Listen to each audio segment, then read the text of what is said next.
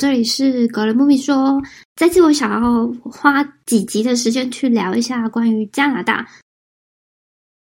那第一个我想聊的就是天气。大家都说加拿大是非常适合居住的十大城市，真的是这样子吗？嗯，虽然说你可以在网络上找到一些资讯，而且加拿大这么大，你要怎么选择第一个想要去的地方？而且毕竟你在这边是生活不止一年。如果说不管是你要选择打工度假，或是留学游学，还是移民到这里，那这边都会跟你未来息息相关的。而且加拿大不会像在台湾这么的方便，台湾真的蛮方便的，就是走出去就是有超商，可是你这边走出去可能走一阵子才会有超市之类的，而且这边的商圈都是非常集中的，所以完全都是不一样。而且不光光只有语言这件事情的不同，文化也不一样。有些人会觉得这是蛮新鲜的，可是你还是会有些地方会感觉到有点困境的地方。到了这边之后，我就得强迫自己学习 critical thinking，就是批判式思考这件事，因为在这边是非常的重要的，尤其是在职场上。第一件事情到这就是找到你适合的地方。我大概会主要就是分析在。温哥华或卡加利这些地方，因为多伦多那边大部分都是从我朋友那边听说。可是，我觉得主要大家都会第一个想到的就是多伦多跟温哥华这两个地方。像我朋友有考虑过，因为税比较低的问题，他就跑去卡加利。他其实是在加拿大实在太大，所以他是分省。那最左边的是 B.C 省，就是温哥华。那它的右边就是一个 A.B 省。那边有卡加利跟 Edmonton，都是大家会次要去考虑的。那首先，我觉得你要先问一下你自己的长久计划，是指你想要在这边继续留呢，还是想要短暂的在这里生活？如果是短暂的话，我觉得大城市多伦多跟温哥华是非常适合你去选择的，因为这边通常的。不同国籍的人种非常多，资源也非常多，所以你会认识到很多不同文化的朋友。我觉得这是蛮有趣的。那包容性啊也会比较强。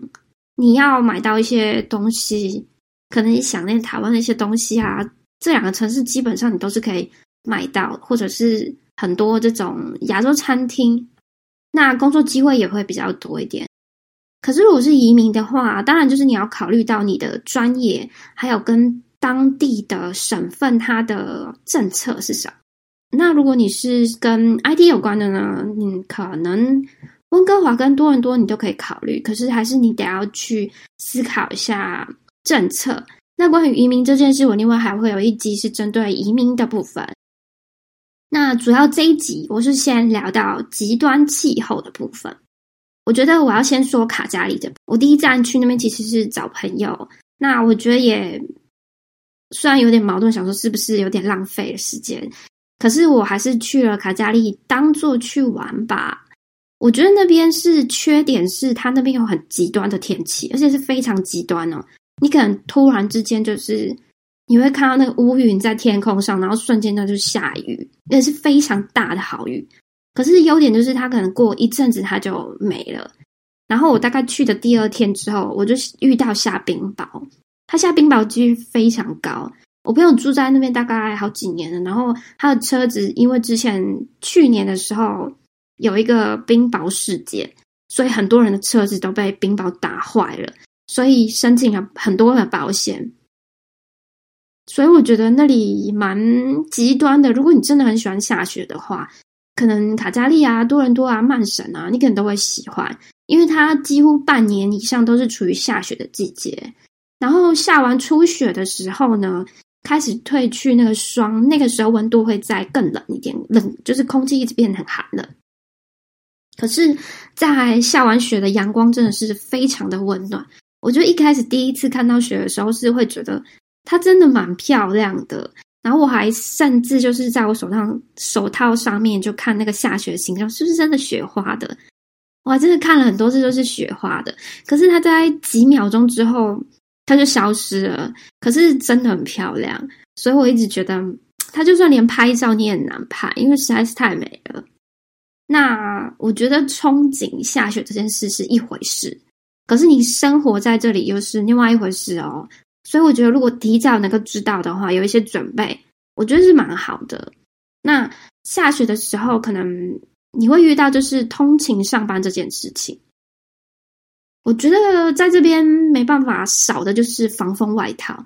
如果你是买那种，它里面还可以再加一层保暖层，或者是保暖衣啊，我觉得那些都很重要。不过这边也都买得到，这边实在是很好买东西。如果是嗯北美跟美国的品牌的话，因为 Amazon 很方便。而且这边的活动也没有这么多，像台湾随便你可能很多 event 啊，或者是博物馆，你很多地方去。这边大概就只有购物中心啊、超市，然后跟餐厅，要不然就是找朋友喝酒这样，哦，要不然就是酒吧，其他就没有什么太大的娱乐。而且他们这边就像我讲的，嗯，购物中心它都集中在某个区域。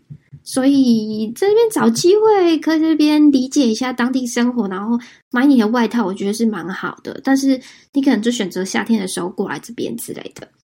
如果说你自己喜欢温度偏高，不喜欢下太多雪的地方，我觉得温哥华是蛮适合你的。只是它缺点，它冬天会一直下雨。我记得我去年的时候遇到它的冬天是连下了三个月，我都看不到太阳的日子。我觉得那个真的蛮忧郁的，因为一直下雨。我那时候是从卡加利移动到温哥华来，因为卡加利那里的工作机会实在是太少了，所以等到我到了温哥华之后，因为他们也有就是像我们一样捷运在天天空上面的那种通勤的捷运，不过它这边叫 SkyTrain，那我觉得就蛮温暖，好像我回到家里这样子。然后这里的夏天非常的好，大概有长达八个月左右，你都会看到大晴天哦。然后它这边夏天你也不太会说非常像台湾一样就是湿黏，这边是很舒服，你不太会流汗。然后你会很喜欢去骑脚踏车啊、跑步，这边都有附设那种步道，脚踏车步道跟行人步道分开，我觉得是蛮考虑人权的地方。